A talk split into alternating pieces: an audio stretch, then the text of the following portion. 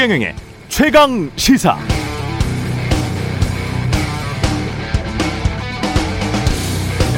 네, 우리나라 소고기에는 세 가지 종류가 있습니다. 첫 번째로는 법카, 법인카드로 사먹는 소고기. 두 번째로는 정부 보조금으로 일부 자영업자가 사먹었다는 소고기. 마지막으로 내 돈으로 사먹은 소고기.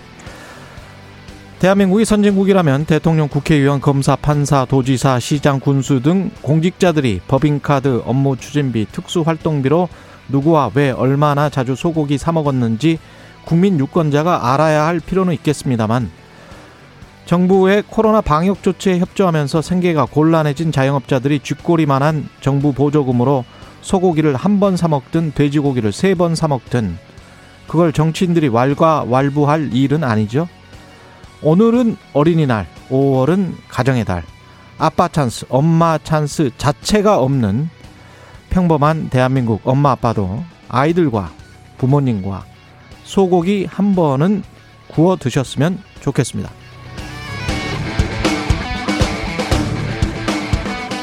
네, 안녕하십니까. 5월 5일 세상에 이익이 되는 방송 최경령의 최강시사 출발합니다. 저는 KBS 최경령 기자고요.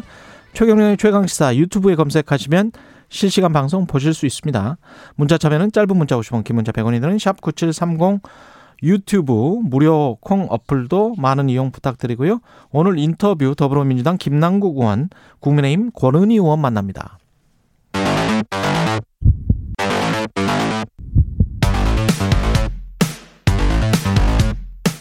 오늘 아침 가장 뜨거운 뉴스 뉴스 언박싱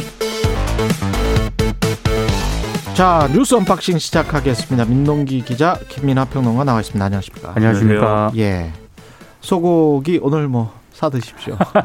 돈이 제가 제가 개인적 재정 여력이 안 돼서 오늘 오늘 같은 날은 한번 사 먹어야 됩니다. 사 먹어도 괜찮죠. 네. 뭐. 안 먹고 먹으려면 먹을 수 있지만 예. 그 아니 사서 뭐 정육점에서 사서 집에서 네. 구워 먹으면 맛있어요. 그것도. 근데 또 집이 좁아가지고 또 아. 냄새가 또 배고 이게 아 그래요? 그러니까 여러모로 저 네. 국가 채무가 네, 너무 늘어나면 네, 국가가 감당이 안 되듯이 네 저도 그렇습니다 이게 그렇습니까? 삼겹살이라도 드시죠. 예. 네, 네. 어떻게 돼지고기라도 어떻게 예. 한번 네. 고발 사주 의혹 수사가 종결됐는데 뭐 손준성 검사만 불구속 기소됐네요. 네, 어제 이제 수사 결과 브리핑을 공수처가 가졌는데요. 어, 고발 사주 사건 피의자인 손준성 검사 현재 대구고검 인권보호관인데 손 검사를 선거에 개입한 혐의로 재판에 넘겼습니다. 어제 이제 브리핑을 가지면서 이 고발 사주 사건을 공수처가 총선 개입으로 규정을 했습니다. 손준성 검사와 이 검찰 출신 김웅 의원, 국민의힘 의원이 공모를 해서 최강욱 더불어민주당 의원 등 범여권 인사 관련 고발장 등을 직접 주고받았고 고발을 사주했다 이렇게 이제 공수처가 판단을 했는데요. 하지만 공수처는 이 손준성 검사가 고발장을 입수해서 김웅 의원에게 전달했다고 이렇게 판단을 하긴 했는데 예.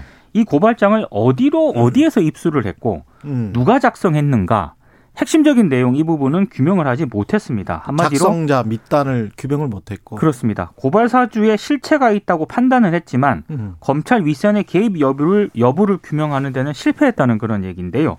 아, 공수처는 김웅 의원이 손준성 검사와 공모해서 고발장을 미래통합당 당시 이제 지금은 국민의힘이지만 당시 미래통합당에게 전달했다고 판단을 하긴 했습니다만 국회의원의 공직선거법 위반 혐의 같은 경우에는 공수처 기소 대상 범죄가 아니거든요. 예. 그래서 김웅 의원과 관련해서는 검찰에 이첩을 했습니다.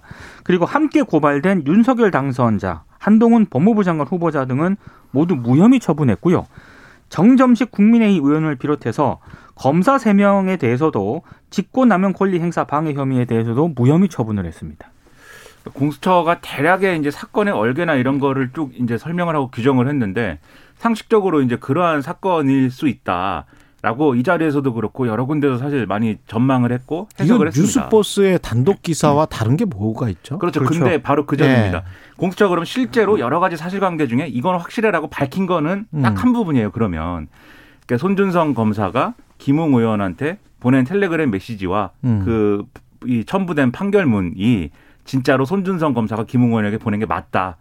그거 딱 하나 그렇죠. 확인한 거죠. 이거 하나고 나머지는 고발장 내용하고 여러 가지 정황들을 놓고 이러한 사건이다라고 지금 규정한 이 뉴스 언박싱에서 얘기한 거랑 거의 이제 유사한 흐름에 근데 사실 그 부분도 공익 제보자인 조성은 씨 있지 않습니까? 그렇죠. 조성은 씨가 공개한 내용 거의 그 수준입니다. 그렇죠. 네. 그래서 공수처는 뭐했냐 이렇게 수사를 제대로 한 거 맞냐 이런 비판이 이제 나오는 건데 다만 그런 또 비판은 한쪽에서 있습니다. 손준성 검사가 너무 이제 수사에 비협조적이었던 측면도 있다라고 공수처가 얘기를 하고 있어요. 예. 그래서 그런 점도 뭐 함께 고려는 해야겠지만 어쨌든 공수처의 수사력이라든가 이런 것들이 계속해서 도마 위에 오를 수 있는 그런 상황으로 보입니다. 뭐 이 정도로 증거가 없으면 또 기소해가지고 이게 제대로 재판이 진행이 될 수 있을지. 그래서 언론들도 이게 기소가 개- 유지가 되겠느냐 그러니까 말이에요. 이런 어떤 전망을 내놓기도 합니다. 그런 얘기가 있다 보니까 사실 공소심의에서도 음. 이 기소 불기소 권고를 했던 했죠. 건데 네. 다만 이제 공소심의에서도 뭐 이 논의가 일방적인 어떤 수준의 그런 상황으로 진행된 건 아니라는 거예요. 기소를 하자 어, 해야 된다 불기소 해야 된다라는 게 이제 팽팽했기 때문에 음. 그래서 공수처가 기소 결정을 한 거라는 건데 어쨌든 상당히 이제 핵심 의혹에 대해서는 규명을 못했다라는 사실은 지금 말씀하신 것처럼 재판에서 법리 다툼이나 이런 것들이 굉장히 치열하게 에, 이루어질 가능성이 높아 보인다. 이건 또 부정할 수 없는 사실입니다. 다만 그런 얘기도 있습니다. 공수처 입장에서 보면 예. 이게 사건 발생 시점으로부터 1년 6개월 정도 지난 뒤에 수사가 시작이 됐거든요. 그렇죠. 그래서 물증 확보가 좀 어렵지 않았느냐라는 어떤 그런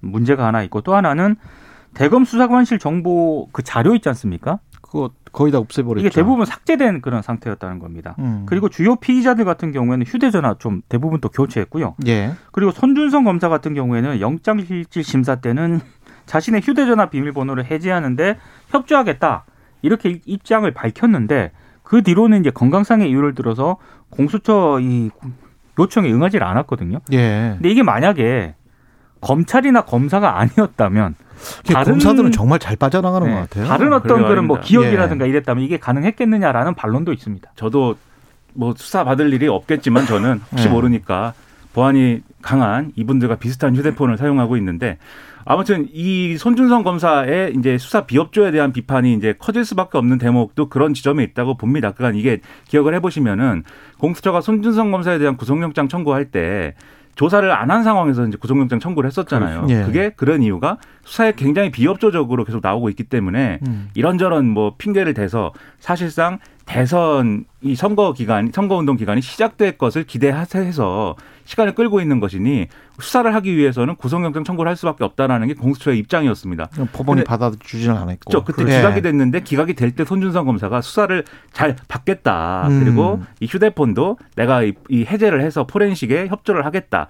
이렇게 주장을 해서 그게 아마 기각되는데 하나의 또 논리로 그렇죠. 좀 작용을 했을 텐데 정작 기각이 되고 나서는 뭐 전혀 수사 협조를 하지 않은 거 아니겠습니까? 음. 그러니까 이거는 뭐 자기가 빠져나갈 구멍만 찾은 거고 전혀 뭐 이 실체를 밝히는 데는 어 오히려 실체를 밝히는 것을 이제 방해한 거 아니냐 그렇죠. 이런 지적이 나오는 거죠. 그 보통 사람들은 이러면은 거의 이제 범죄 혐의가 확정적인 거 아니냐 이렇게 생각을 하고 네. 언론도 그렇게 보도를 하는데 이렇게 검사들이 관련돼 있는 것은 검 뭐 재판에서 완전한 물증이 나와야 될까 말까죠 그것도 만약에 김민하 평론가나 제가 예 이 공수처나 공수수사 대상은 아니지만 음. 검찰의 수사 요청에 이렇게 비협조적이면 바로 바로 잡혀가지 지금 철창 안에 있습니다 지금. 네. 바로 손준성 대타로 다른 분이 나오고 막. 손준성은 누구로부터 좌우지간 이 그 파일을 받았는지 네. 그걸 지금 모르는 거고 손준성이 지시를 했는지 손준성이 지시를 받았는지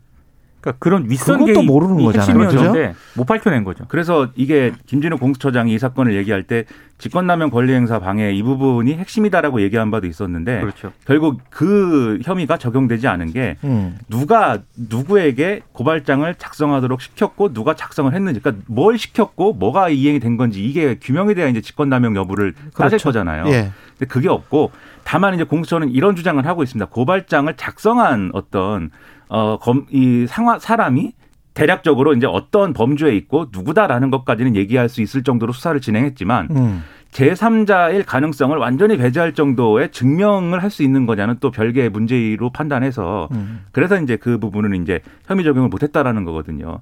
결국은 이제 그 얘기의 맥락을 좀 뭐 평론가 입장에서 확대 해석을 해보면 예. 결국은 수사정보정책관실 내에서 어, 작성되고 지시가 됐다는 얘기 아닐까 이런 음. 해석을 할 수가 있는 대목입니다. 문재인 대통령 이제 떠나가는 대통령과 윤석열 당선인 간의 어떤 그 대립 구도가 좀 있었는데 문재인 대통령이 한마디 했습니다. 그 문재인 정부 국정 백서 발간에 참여한 국정과제위원회 인사들하고 어제 청와대에서 오찬을 가졌거든요. 예. 이 자리에서 다음 정부의 경우에는 우리 정부의 성과를 전면적으로 거의 부정하다시피 하는 가운데 출범하게 됐기 때문에 더더욱 우리 정부의 성과, 실적, 지표와 비교를 받게 될 것이다. 이렇게 얘기를 했습니다. 그러면서 어, 문, 윤석열 정부가 우리 정부의 성과를 전면적으로 부정한다라고 이제 강하게 비판을 했는데요. 어, 사실 뭐 문재인 대통령의 이 발언은 인수위가 발표한 윤석열 정부 국정 과제가 문재인 정부 뒤집기라는 평가가 제기되는 가운데 나왔습니다. 예. 그래서 이제 더 주목을 받고 있는데 사실 인수위가 아, 지난 3일 국정 과제를 발표를 하면서 문재인 정부의 부동산 정책, 뭐 재정 정책, 법 집행, 남북 관계, 원전 감축 등을 정상화하겠다. 정상화라는 단어를 썼거든요. 음. 그래서 아마 이런 부분을 의식해서 문재인 대통령이 좀 강하게 좀 비판을 한 것으로 보이고요. 그리고 문재인 대통령이 우리 국정이 항상 공개되고 언론에 취재가 되고 있어 모든 것이 기록이 될 것 같지만 언론은 취사 선택해서 취재하고 보도할 뿐이다. 때로는 언론이 편향적이기도 하다. 상당히 언론을 향한 불만도 좀 음. 드러내기도 했습니다. 그러니까 문재인 대통령이 이제 퇴임할 대통령인데 새로 집권할 이제 어, 대통령과 정부를 너무 이렇게 또 어, 비난적으로 얘기하는 것이 온당하지 않다 뭐 이런 지적도 있어요. 예. 제가 볼 때는 그런 이제 비판이 나올 만한 대목도 있다고 봅니다. 왜냐하면 이게 어쨌든 국정백서 발간하는 자리에서 이제 한 얘기인데 그 국정백서 발간의 의미라든가 이런 것들을 얘기하는 과정에 이 지금은 이 우리 정부 문재인 정부의 성과나 이런 것들이 전면 부정되고 있지만 이렇게 얘기를 한 거거든요. 예. 어떻게 보면 할 수 있는 얘기지만 또 지금 여러 가지로 민감한 시점인데 어, 굳이 이런 얘기를 이런 자리에서 했어야 되느냐는 저는 좀 의문이고 그다음에 이제 언론에 대한 비판이나 이런 것도 당연히 이제 그런 불만을 가질 수 있는데 어 그런 이제 불만에 대해서도 일부 이 언론의 입장에서 보면은 다소 불만스러운 점들이 있을 것 같아요. 왜냐하면 문재인 대통령이 좀 더 이제 기자들하고의 소통이나 이런 것들을 공식적인 방식으로 그리고 공개된 방식으로 기자간담회라든지 뭐 또는 이제 기자회견이라든지 이런 걸 통해서 충분히 어 문재인 정부의 어떤 입장이나 어떤 성과나 이런 것들을 좀 더 이렇게 적극적으로 표명하고 얘기를 했으면 음. 그러면 좀 더 이제 언론도 어좀 여러 가지 태도의 변화도 있었을 수도 있었 있었을 건데 그렇지 않은 부분도 있고 그래서 음. 어 앞으로 퇴임하고 퇴임을 하면 뭐 회고록이라든가 이런 걸 통해서 그간의 어떤 여러 가지 아쉬웠던 점이나 이런 것들을 피력할 수 있겠지만 아직은 좀 어 이렇게 행보하고 발언하는 거에 대해서는 비판이 나올 수밖에 없는 것 같다 이런 생각입니다.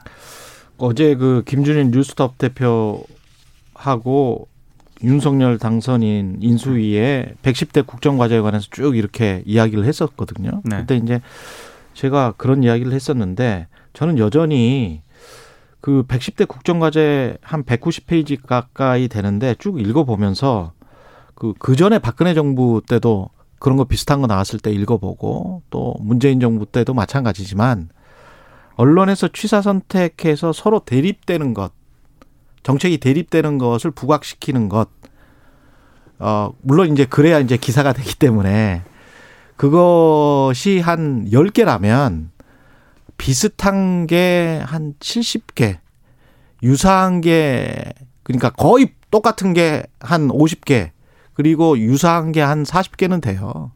그러니까 그게 박근혜 정부 때 우리가 최저임금 뭐 7.8% 8% 가까이 그렇죠. 5년 동안 4년 동안 올랐었잖아요. 문재인 정부 다른 게 없잖아요. 평균적으로 보면은 평균적으로 사실 다른 게 없잖아요. 오히려 얼마 오히려 이 예. 기존 정부보다도 덜 올렸다라는 지적도 있어요. 그리고 문재인 정부가 강조했던 그 수사, 정치적인 수사가 소득 주도 성장이었어요. 근데 수사인데 그거 그 중에서 이제 보조금 주는 거랄지 뭐 지원해 주는 거랄지 가난한 분들 지원해 주는 거랄지 이런 것들을 윤석열 정부가 안 할 것 같습니까? 다 들어 있어요. 복지 예산이 줄어들지가 않고요. 더 늘어나고 그거 마찬가지입니다. 근데 이제 방점을 뭐 더 두텁게 지원하겠다. 어, 문재인 정부는 뭐 좀 스프레드를 해서 더 넓게 지원을 했다면 우리는 더 두텁게 지원하겠다는 그런 수사 말 정도지 그게 실제로 시행됐을 때 얼마나 차이점이 있을까 그거는 기자분들이 한번 곰곰이 한번 정책이 돼가는 과정을 한번 봐보십시오. 윤석열 정부의 예. 공약이 후퇴했다고 지적을 받는 부분이 있지 않습니까? 예. 이런 것들 뭐 여가부 폐지 공약이라든가 사드 배치라든가 이런 부분은 음. 이른바 그 페이스북에 한 줄 공약으로 했던 그렇죠. 것들이거든요. 그런 것들이 이제 대부분 좀 후퇴했다는 저는 지적을 받고 있습니다. 그러니까 그런 후퇴한 것 중에서 후퇴했다고 비판받는 것 중에서 아 저거는 그 뭐랄까요 중립적으로 잘했다. 오히려 어? 신중하게 오히려 접근해야 될 신중하게 접근했다. 있거든요. 외교 네. 정책 같은 경우도 신중하게 잘 접근하고 있는 것 같다. 이렇게 칭찬받을 대목들도 굉장히 많거든요. 뒤집어 얘기하면 선거 때 그렇죠. 정치적으로 필요해서 이제 내지른 것들이 있는 것이지 그렇죠. 실제로 나라를 다스리고 운영하고 통치하는 데 있어서 어. 그러한 것들이 가능한 거냐 바람직한 거냐를 실제로 따져보면 음. 그렇지 않기 때문에 예, 공약이 후퇴도 되고 철회도 되고 국정과제가 이렇게 그럼요. 나오기도 하고 그런 거라는 거죠 결국은 그렇습니다. 그런데 한국 언론 특히 이제 신문사들 중에서 야, 이른바 이제 건설 마피아와 같이 맥을 같이 하고 있는 것 아닌가라고 의심받는 신문사들의 논조를 곰곰이 보면 윤석열 정부에 이르러서도 이 규제 완화를 왜 약속대로 안 해주냐. 이거는 또 강력하게 비판을 한단 말이죠. 그렇죠. 근데 지금 시장 상황에서 지금의 가격에서 지금 부동산 가격에서 부- 규제 완화를 그냥 대폭 해버리면 그건 또 완전히 기름 붓는 거거든요. 불에. 근데 그거를 더 활활 타라고 지금 상황에서 기름을 막 부어라. 대출도 막 해주고 막 재건축 규제도 약속한 대로 그냥 팍팍 해줘라. 이런 식으로 몰아가는 것 있지 않습니까? 이거는 나라를 망치는 거예요, 언론이.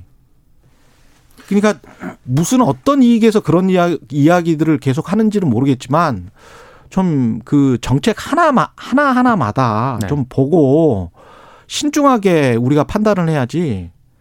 이거는 무조건 대책점에 서야 돼라고 한쪽을 막 밀어버리고 그래서 윤석열 정부가 또 잘못 판단해서 또 그쪽으로 가고 그게 바람직합니까? 추경호 부총리 겸 기획재정부 장관 후보자가 청문회에서 네, 대출은 좀 더 많이 해줄 것처럼 얘기를 했습니다. 예. 좀 근데 우려되는 부분도 있고. 일가구 일주 네. 아 그러니까 무주택자들에 대해서는 그렇게 한다는 이야기고. 아니 LTV를 뭐 70% 그렇죠 무주택, 그렇죠. 무주택자만 무주택자들은 80%. 네, 무주택자는 그렇게 한다는 이야기인데 쉽지 않아요. 왜냐하면 금리 올라가고 대출 수요가 지금 꺾, 꺾이고 있어요. 오히려 빚을 상환을 하고 있습니다. 3개월 연속 지금 빚을 한 달에 한 1조씩 상환을 하고 있어요. 가계 대출 같은 경우에. 그래서 미국에서 금리를 인상했습니다. 예, 그냥 시장 상황이랑 다 맞춰가면서 정책을 하는 거지 무조건 그 과거에 말했던 대로 그냥 질렀던 대로 해라. 특히 어떤 이익과 관련된 것들은 그렇게 해라라고 언론이 말하는 거는 무책임하다. 예, 그렇게 봅니다. 예. 잘, 잘 들으시기 바랍니다. 예. 그리고 윤석열 당선인이 그 강원도에 가, 가서 이게 계속 이렇게 옮겨 옮겨 다니네요. 그러니까 지금 어제 예. 강원 방문을 끝으로 당선 후에 지역 순회 일정을 일단 마무리를 했거든요.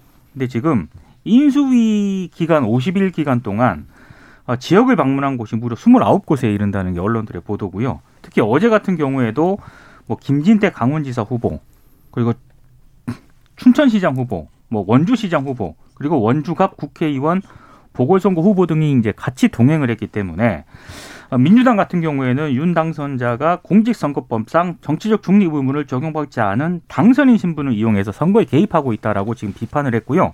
그리고 지금 조승래 민주당 의원 같은 경우에는 당선인이 선거법 해당 조항에 적용되는지 이 부분을 아마 문의를 했던 것 같아요. 음. 여기에 대해서 중앙선관위가 답변을 했는데 당선인이라는 지위를 고려할 때 뭐 선거에 영향을 미치는 행위는 자제되어야 할 것이다. 이런 답변을 보내왔다는 점을 또 어제 또 공개를 하기도 했습니다. 아, 그래서 조금 논란이 좀 계속 제기가 되고 있는 상황입니다. 저는 이제 국민의힘과 인수위에서 당선 인사를 하고 다니는 게 뭐 문제냐. 뭐 선거 개입 아니다. 자꾸 이렇게 얘기를 하지만 지금 말씀하셨듯이 공직 후보자들이랑 같이 움직이는 거거든요. 그렇습니다. 그러면 이 부분은 의식적으로라도 좀 분리를 하는 게 이런 오해를 불식시키는 어떤 이, 이 어떤 그게 될, 근거가 될 텐데 오히려 대놓고 하지 않습니까? 그래서 이런 부분들 계속 비판이 나올 수밖에 없어서 우려가 많이 됩니다. 그 본인들이 비판했던 거를 안, 하, 안 하면 될 것 같아요. 야당에서 여당이 되는 사람들은. 근데 예. 그런 얘기를 하면 또 예. 어, 문재인 대통령이 2020년 총선 때 네. 했던 일정을 어, 돌이켜봐라 막 이러거든요. 근데 네. 그거는 그러니까요. 그러니까 네. 당신들도 나쁜 짓 했으니 우리도 나쁜 짓 할게 뭐 이런 거잖아요. 그렇죠. 그렇게 말하면. 그 그런 논리는 이제 그만 얘기했으면 예. 좋겠습니다. 그러면 이게 초등학생들 싸우는 것도 아니고. 그러니까 민주당도 무슨 비판하면은 저쪽이 더 심했는데 왜 그러냐 뭐 이렇게 얘기하고 문재인 대통령도 그렇게 얘기를 했는데 예. 그런 논리는 이제 안 했으면 좋겠어요. 예. 서로 내가 더 잘하는 경쟁 그걸 하는 게 훨씬 낫죠. 그리고 한동훈 장관 후보자와 관련해서는 뭐 여러 가지 외할머니 찬스까지 나오고 있습니다. 그러니까 예. 어제 이제 한겨레 그 보도에 대해서는 예. 한겨레 기자들하고 그 보도 책임자를 경찰에 고소를 했습니다. 노트북 50대 기부를 한 거는 사실인데 그거를 딸 이름으로는 하지 않았다. 그렇습니다. 예. 그러니까 정상적인 봉사 활동을 무리한 프레임 씌우기로 폄훼했다라고 음. 이제 한동훈 후보자 쪽에서는 얘기를 한 거고요. 다만 한겨레 쪽에서는 기사의 사실관계 다툼은 없다는 그런 입장입니다. 그러니까 음. 특히 이제 딸이 아니라 기업 명의의 기부였다는 거를 음. 이제 한동훈 후보자 쪽에서 강조를 하고 있는데 우리는 어제 그 이야기를 했죠. 그렇습니다. 예. 근데 이제 한겨레 같은 경우에는 처음에 음. 어, 기- 그 부재 있지 않습니까? 제목 말고 부재에 딸이 딸의 명의로 이제 기부했다. 이제 이런 부분을 부재에 넣었다가 음. 온라인판에서는 이 부재를 삭제를 했거든요. 예. 그러니까 삭제한 것에 대해서도 본인 한 후보자의 딸이 언론 인터뷰에서 자신이 기부했다고 했기 때문에 음. 광의했던 의미에서 딸 명의 기부라고 볼 수 있다고 판단을 했는데 한 후보자가 입장을 내고 나서 해당 부재를 지웠다 이런 입장입니다. 하지만 음. 사실관계에는 크게 뭐 자기네들은 문제가 없다는 그런 입장입니다. 그 기사의 핵심은 누가 기부를 누구 명의로 했던지 간에 음. 그 사실을 본인의 기여이다라고 한동훈 후보자의 딸이 어, 외국의 언론하고의 인터뷰에서 음. 주장을 했고 예. 그게 아마도 지금은 고등학교 2학년이니까 당장 입시에 뭐 낼 자료는 아니겠지만 예. 아마도 해외 유학을 이제 시도를 할 것으로 보이니까 그때, 그때 그런 근거 그- 자료가 그렇죠. 될 그렇죠. 것이다라는 게 핵심이거든요. 예. 그 지금 반론과 이 고, 고, 고소 내용은 이 핵심 기사의 핵심하고는 좀 동떨어져 있는 음. 부분이 분명히 있어 보입니다. 예. 새로운 의혹은 뭐죠? 그러니까 한동훈 후보자의 딸이 지방자치단체 등에서 받았다는 상해 시상 내역이 있거든요. 음. 이건 이제 미국의 한 인터넷 매체가 한동훈 후보자 딸의 교육 봉사 활동을 소개하면서 뭐 서울시장상이라든가 인천시장상 등의 수상 이력을 언급을 했는데 MBC가 이거 확인을 해보니까 해당 지자체에는 상을 준 기록이 없다. 어제 이렇게 보도를 했습니다. 예. 아, 특히 이제 인천시 같은 경우에는 한동훈 씨 딸이라든가 뭐 다른 단체 명의로 포상 수여 내역이 없다고 답변을 했고 서울시도 시장상 수상 여부에 대해서는 해당 사항 없음 이렇게 회신을 했다는 그런 건데 예. 여기에 대해서 한동훈 후보자 측이 또 입장을 내놓았습니다. 딸이 서울특별시장하고 인천시 산하단체장 그리고 예. 프루덴셜 장학재단으로부터 수상한 바 있다. 그러니까 인천시장 상은 아니지만 인천시가 주최하는 봉사대회 상이다. 이렇게 해명을 했고요. 서울시장 상 같은 경우에는 분명히 수상을 했다. 그리고 필요하면 청문회에서 자료를 공개하겠다. 이런 입장을 밝혔습니다.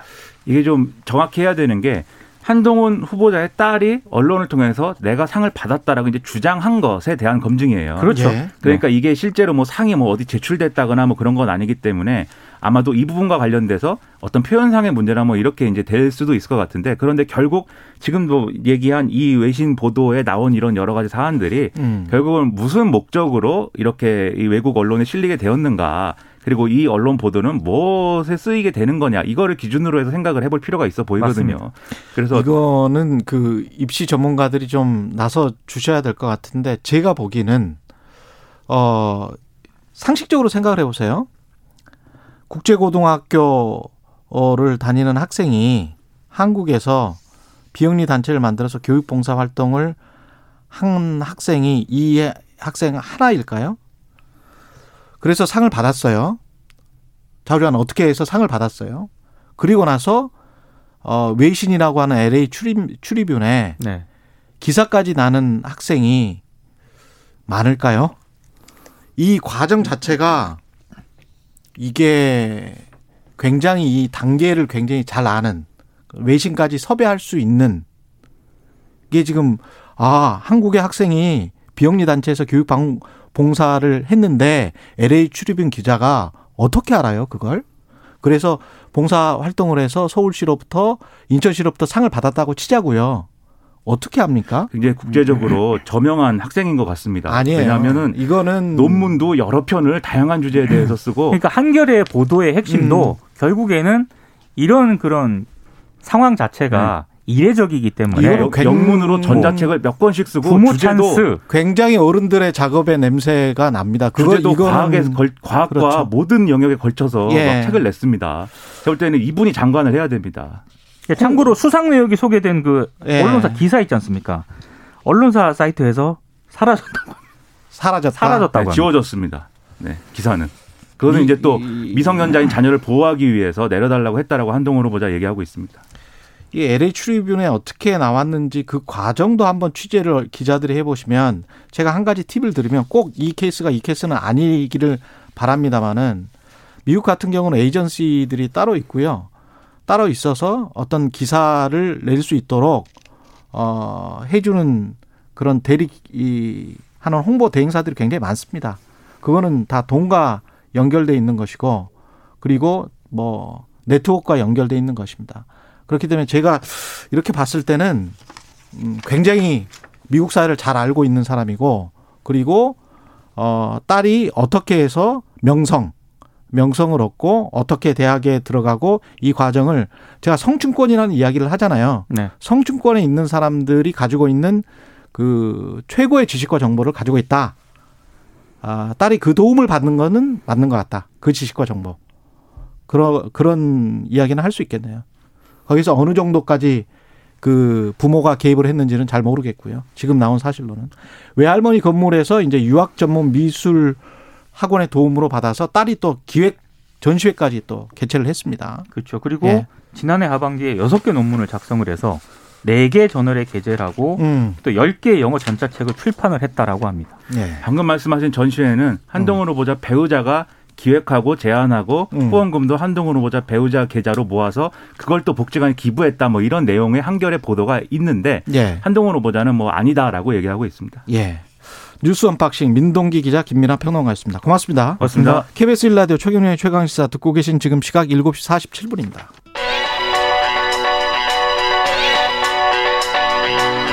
최강 시사 전민기의 눈.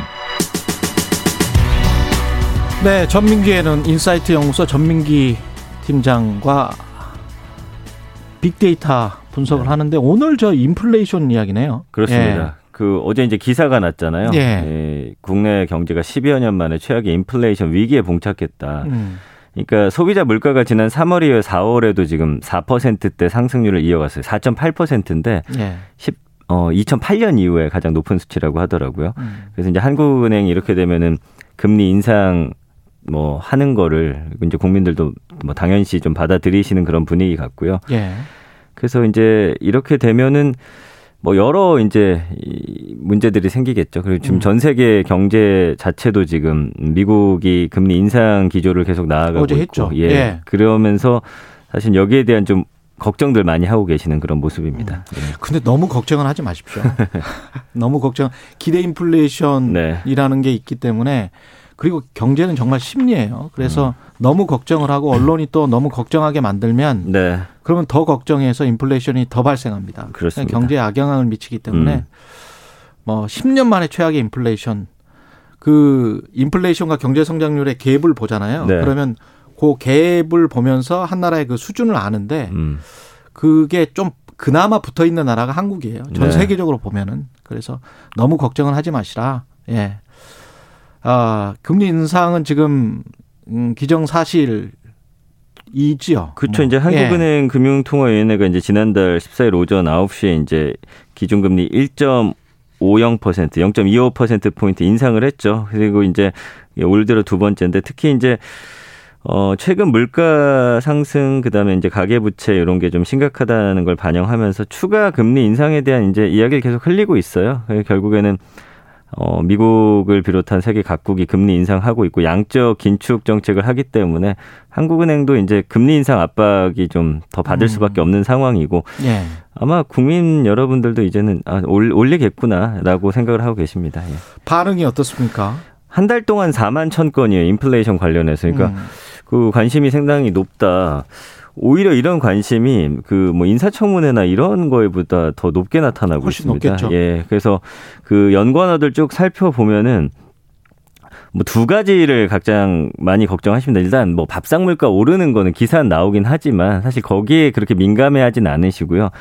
증시 아무래도 좀 돈이 빠져나가서 내가 지금 음. 갖고 있는 주가가 좀 하락하지 않을까라는 그 그런 거 그다음에 이제 대출 관련해서 이제 금리 인상되면은 그런 부분에 대한 좀 부담이 있죠. 부동산 가, 걱정도 합니까? 그럼요. 예. 네. 아무래도 대출 지금 뭐 가정마다 많이 갖고 있기 때문에 그 감성어가 28.5 대 67이에요. 아무래도 경기 침체 우려, 뭐 물가 상승 불안하다, 뭐가 폭락하고 뭐 요런 단어들이 좀 가장 많이 보이고요. 음. 그럼에도 불구하고 이제 뭐 기대감이라든지 뭐 이런 단어도 있습니다. 근데 이제 이게 전 세계적인 현상이니까 그래도 좀 담담히 받아들이려는 좀 모습들이 좀 눈에 많이 띄고 예, 있어요. 예. 예. 그리고 어떤 품목의 가격이 오르는 것 이게 저 주로 뭐 에너지 음. 휘발유 뭐 이런 겁니까 아니면 식품입니까? 다 있어요. 그래서 다 일단 있어요? 예, 네. 석유랑 최근에 보니까 그 디젤 가격이 오히려 그렇죠, 그렇죠. 예, 뭐 그 추월했다, 추월했다 이런 네. 부분에 네. 대해서 좀 이야기 많이 나오고 있고요. 음. 그 다음에는 곡물이라든지 뭐 밀가루, 그 다음에 밥상 물가, 김치 뭐 이런 단어들 많이 나오고 예. 치킨 가격 아, 치킨 오르는 부분, 예. 예. 라면, 고기, 라면. 식용유 뭐 등등 해가지고 안 오른 게 없죠. 예, 이런 게 좀 자세히 나오고 있습니다. 그러니까 예. 전체적으로 기름값하고 음. 우리 먹는 음식들 관련한 음, 것들에 대해서 연관어로 가장 많이 뜨고 있습니다. 다 오르는데 내 임금만 안 오른다. 예, 뭐내 월급만 안 오른다. 뭐 그런 푸념도 많을 겁니다. 예, 예, 예, 그렇습니다. 예, 유튜브에서 지금 어떤 영상들을 찾고 있는지도 궁금하고요. 일단 한 달 동안 동영상 인플레이션과 물가 관련해서 900여 개가 올라왔고요. 예. 조회수가 다 합치니까 천만 회가 넘더라고요. 관심이 음. 높죠. 주로 경제 채널 뭐 이런 데입니까? 어 그렇기도 하고요. 뉴스 예. 쪽에 이제 보도들 많이 보셨어요. 예. 근데 이제 한 개인 유튜버가 서민 물가 이게 맞냐? 왜 음. 이렇게 많이 비싸지고 있냐? 말씀해 주신 대로 월급은 그대로인데 그렇죠. 그런 영상 가장 많이 봤고요. 그렇다면 이 물가가 왜 오르는지에 대해서 이제 궁금하신데 전 네. 세계적으로 네. 결국에는 이제 러시아의 우크라이나 침공이 영향을 주고 있다. 이런 내용들 좀 많이 보고 계시고요. 그렇죠. 물가는 연일 오르는데 경기는 찬물 이러다 다 죽어라고 해가지고 그 오징어 게임 그 어, wording을 그대로 쓴 기사 예. 뭐 그 외에 50년 만에 물가 쇼크 세계은행의 경고라든지 딱 봤을 때 직관적으로 눈에 딱 들어오죠. 약간 어, 불안 심리 자극하는 그런 음. 제목들에 좀 더 많이 클릭을 하고 계십니다. 오늘 거꾸로 이야기를 해보면 예. Fed가 0.5% 포인트 올렸잖아요. 네. 올리고 난 다음에 이제 0.75에서 1%그 사이가 된 건데 그랬는데 미국의 나스닥이랄지 음. 뭐 다우는 크게 올랐단 말이죠. 그래요. 예. 그러면 그 발언들을 유심히 살펴보시는 게 중요합니다. 네네. 그래서 0.75% 포인트까지는 안 올릴 것 같다라는 그런 음. 것들. 그 다음에 생각보다 역시 연준이 비둘기 파였구나. 음. 라는 이런 다시 그런 생각들이 지금 또 시장에 있어요. 미국 네네네. 시장에. 네, 네. 그리고 모건 스탠리의 CEO도 비슷한 말을 했고 그래서 항상 반대 방향을 보시는 그런 지혜를 가지시면 네. 증시든 부동산이든 자산에 투자하시는 분들은 음. 양면 다면적으로 보시라 꼭 여기에서 뭐라고 막 이야기를 하면 어떻게 세상이 될 것처럼 그렇게 생각하지는 마세요. 네. 근데 네. 뭐 결국 불안 심리가 자극되면 투자나 이런 쪽 위축될 그럼요. 수밖에 없잖아요. 예. 네. 그런 근데 이제 뚝 떨어지고 나면은 또 예. 예, 뭐 기업이나 이제 기관들은 또 사재기를 하니까. 자본주의라는 게 네. 쉽게 네. 그렇게 망하지 않습니다. 알겠습니다. 예. 200년, 300년 버텨온 힘이 있습니다. 네. 예. 전민기에는 한국인사이트 연구소 전민기 팀장이었습니다. 고맙습니다. 감사합니다. KBS 일라디오 최경영의 최강 시사 1부는 여기까지입니다.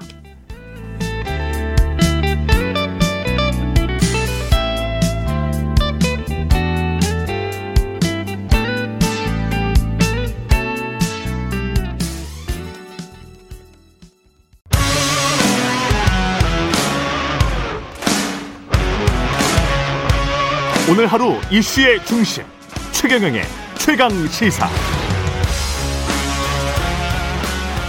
네, 검찰 수사권 축소 법안에 대한 국회 입법 절차, 행정 절차가 마무리됐습니다. 70년간 이어진 형사 사법 체계의 일대 변화를 앞두고 있고요.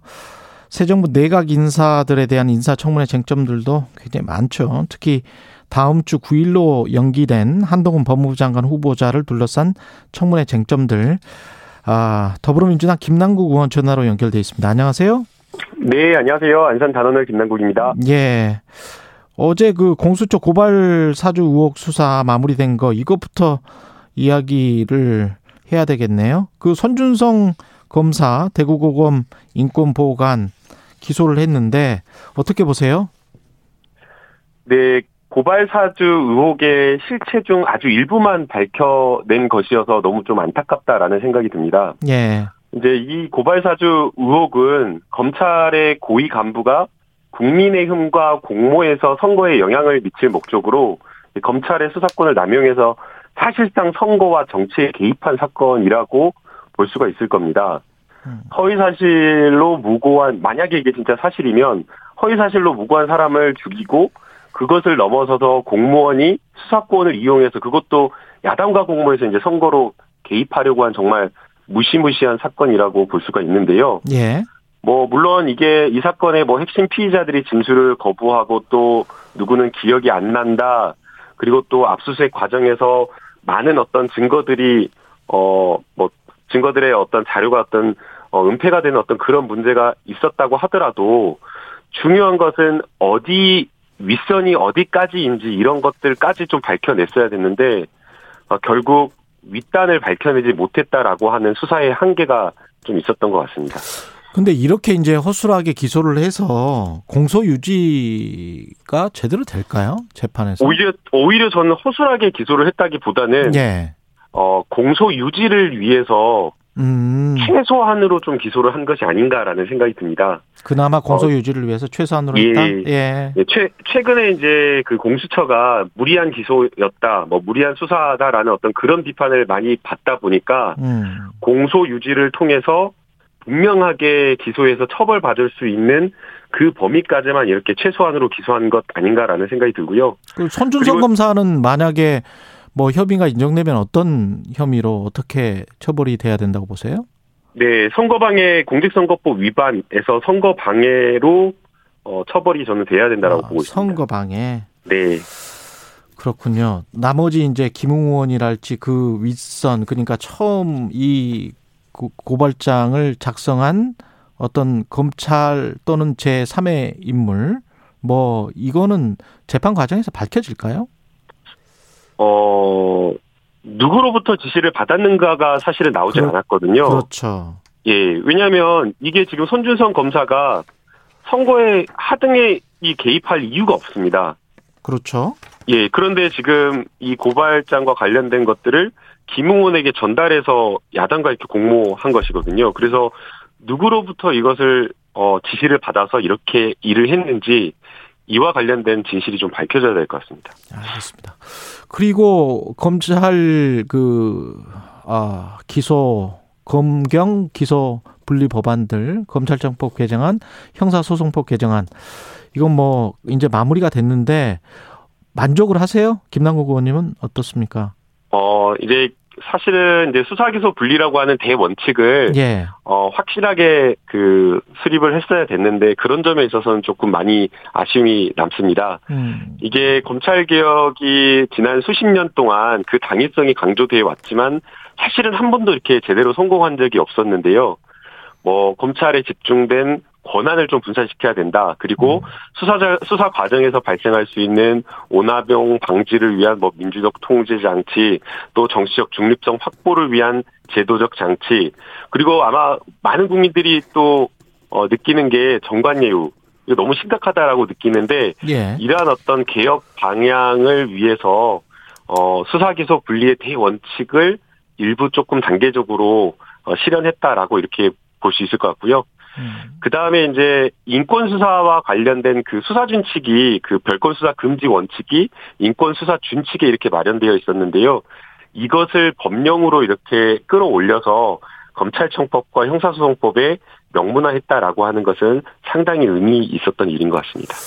어젠가요, 그젠가요. 조홍천 의원이 우리 프로에서 그 이야기 했거든요. 고발 사건 같은 경우에 고소 사건은 다르지만 고발 사건 같은 경우는 이제 검찰이 이거 아, 고발자가 이거 다시 한 번만 수사해 주세요. 이거를 할 수가 없다. 이런 사, 상황은 조금 좀 보완돼야 될 것 같다. 이렇게 이야기를 했는데 그 부분에 관해서는 어떻게 생각하십니까? 네, 이제 고발인의 이의 신청권이 제한된 예. 문제를 지적하신 것으로 생각이 되는데요. 예.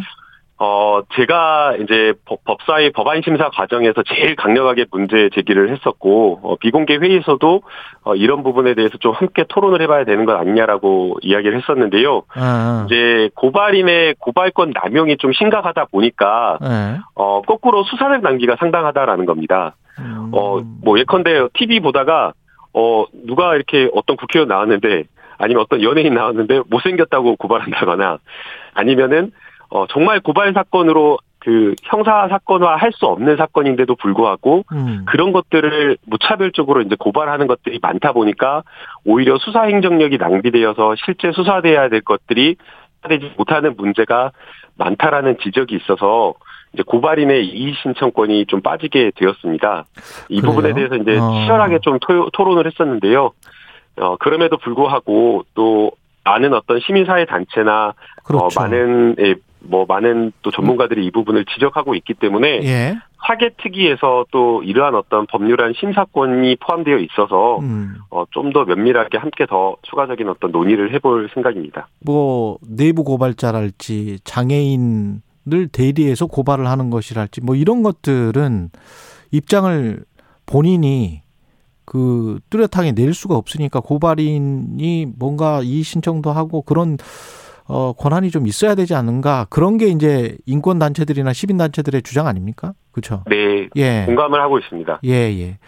그, 그런 맥락인가요? 그 한동훈 법무장관 후보자도 범죄자들이 죄를 짓고도 어, 처벌받지 않고 힘없는 국민들만 피해 볼 수 있다. 뭐 이렇게 지금 계속 검찰과 법무장관 후보자가 주장을 하는 것들, 이런 우려들은 아까 그 고발 이의 신청권 그거 빼고는 없다고 보세요. 어떻게 보세요?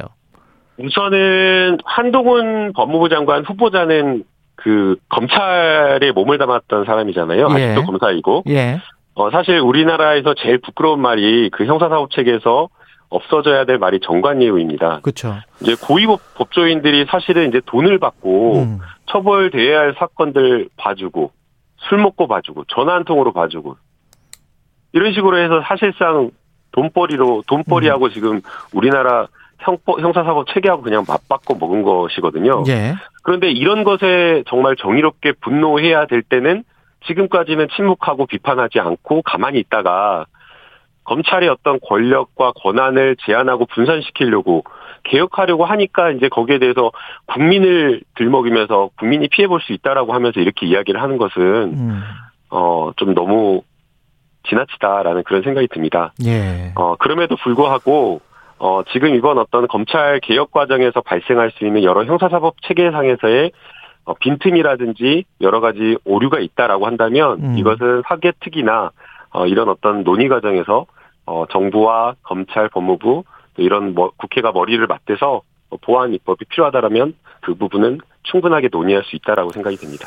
그 아까 말씀하신 사개특위 같은 경우도 국민의힘이 사실상 보이콧을 하고 있는 상황인데 그 미래를 예상을 해보면 네, 두 가지 경우일 수도 있을 것 같아요. 그 둘 다 안 좋은 경우인데 뭐 시나리오가 뭐 제일 좋은 거는 서로 간에 견제 협력해서 어떤 수사 검사와 수사관들과 검사들이 견제하고 협력해서 이제 잘 사건을 푸는 게 제일 좋은 것일 텐데 그게 안 되고 중수청이 만들어지지 않거나 사개특위가 뭐 계속 지지부진해져서 또는 중수청이 만들어졌는데 대통령이 어차피 뭐 중수청장을 임명할 것이고 거기에 뭐 수사검사들이 일부 가서 있는데 수사검사와 또 기소검사가 과거에 같이 일했던 음, 전력도 있고 그러니까 서로 이 사람들이 유착이 돼가지고 뭐 마찬가지 행태를 보이거나 그럴 가능성에 관해서는 어떻게 생각하십니까? 네, 뭐 그럴 가능성도 충분히 있다라고 생각이 됩니다. 예.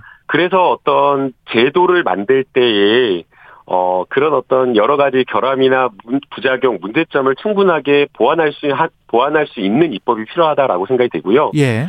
그리고 이제 어 아무리 좋은 입법이라고 하더라도 거기에 들어가 있는 어떤 사람들이 문제라고 한다면 어. 어, 사실은 그게 그 제도가 제대로 작동하기 어렵거든요. 그렇죠. 그러나 이제 그런 것은 사실은 어떻게 보면 굉장히 조금 예외적인 거라고 생각을 할 수가 있습니다. 음. 그래서 어, 대부분의 우리가 어, 일하는 어떤 사람들, 공무원들은 선량한 정말 성실하게 일하는 그런 어떤 공무원들이다라고 생각하고 이렇게 어, 제도를 제도를 설계할 수밖에 없다라고 보이고요. 예. 그리고 이제 또 다른 것은 검찰은 이미 검찰이라고 하는 조직 문화가 있어서 내부에서 그 검찰 조직 문화를 깨는 게 쉽지 않다라고 생각이 됩니다. 어. 예컨대 이 정관예우라고 하는 거 아주 뿌리 깊게 공고히 박힌 서로가 서로 검찰 가족 봐주는 문화는 거잖아요. 예. 이거 안 봐주면 거기서 왕따 당한다고 하- 하니까요. 음. 그런데 이 새로운 어떤 그 조직과 정부 기관이 설립되었을 때는 그 안에 어떤 여러 사람들이 섞여가지고 그러한 것들이 어- 새롭게 정립되기 때문에 어 저는 어 제도적으로 어, 한국형 뭐 FBI가 어떻게 설치될지는 모르겠지만 예. 어, 지금보다는 제도적으로 수사기소 분리되는 어떤 그런 견제 균형도 필요하고 그다음에 문화적으로도 새롭게 정립될 수 있기 때문에 음. 좀더 개선될 수는 있다고 보입니다. 지금 저 인선과 관련해서 내각 인사청문회 지금 계속 진행되고 있는데 그 오늘 보도들을 보니까 한덕수 총리 후보자와 어, 정호영, 한동훈 이 장관 후보자들의 낙마가 연계되는 것 같은 그런 흐름이 좀 보이더라고요. 네, 저도 원내 전략을 정확하게는 몰라서 예. 어떻게 말씀드리기는 좀 조심스러운데요. 예. 근데 새벽에 저도 일어나서 이렇게 쭉 보도된 것을 보니까 음.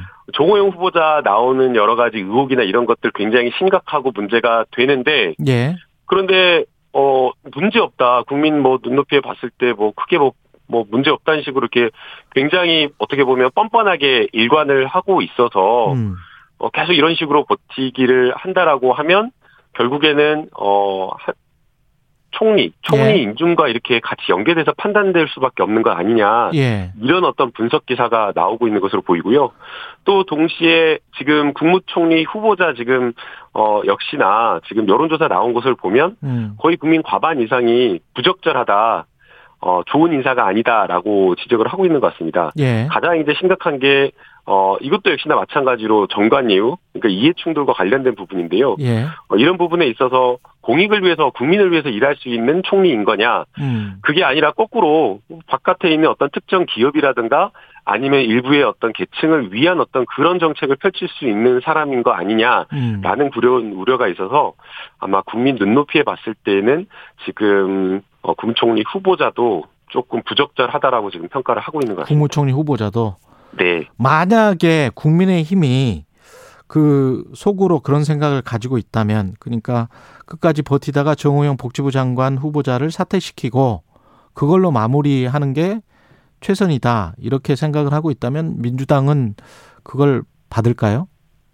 뭐 이거는 뭐 저희가 어 뭐 바터하듯이 음. 누구는 받고 누구는 안 받고 이런 문제는 아니라고 생각이 됩니다. 그래요? 예. 결국에는 어 그 장관 후보자가 개별적으로 그 자리에 맞는 적성과 전문성, 뭐 자질 그리고 무엇보다 도덕적 어떤 기준 이런 것들을 갖추었는지 여부를 판단해야 되는 것이지 뭐 전략적으로 한 명만 되고 누구는 또 되고 누구는 안 되고 이런 식으로 예. 하는 것은 맞지 않다라고 저는 생각이 됩니다. 한동훈 법무장관 후보자는 9일로 다음 주 월요일로 연기됐는데 청문회가 예. 왜, 왜 그렇습니까? 이게 인사청문회를 하려면 기본적으로 검증할 수 있는 자료가 있어야 되는데요. 예. 자료를 한 뭐 100여 건 신청하면 그 중에 50건 가까이는 비공개라고 해가지고 제출을 안 하니까 예. 검증을 할 수가 없는 그런 인사청문회를 할 수가 없는 상황이었고요. 그리고 핵심 사건과 관련된 여러 가지 인사 검증을 위한 증인을 신청을 저희가 했었는데 예. 증인과 관련된 합의가 되지가 않았습니다. 음. 그래서 이제 증인을 저희가 합의해서 소환을 하고 부르려면 5일 전에 합의가 되어야 되는 상황이어서 이제 증인 합의에 좀 시간이 걸리다 보니까 어, 어제 저희가 기일을 9일로 인사청문회 기일을 9일로 연기하게 된 겁니다. 민주당은 구체적으로 어떤 자료들을 요구하고 있는 건가요? 한동훈 후보자에 대해서.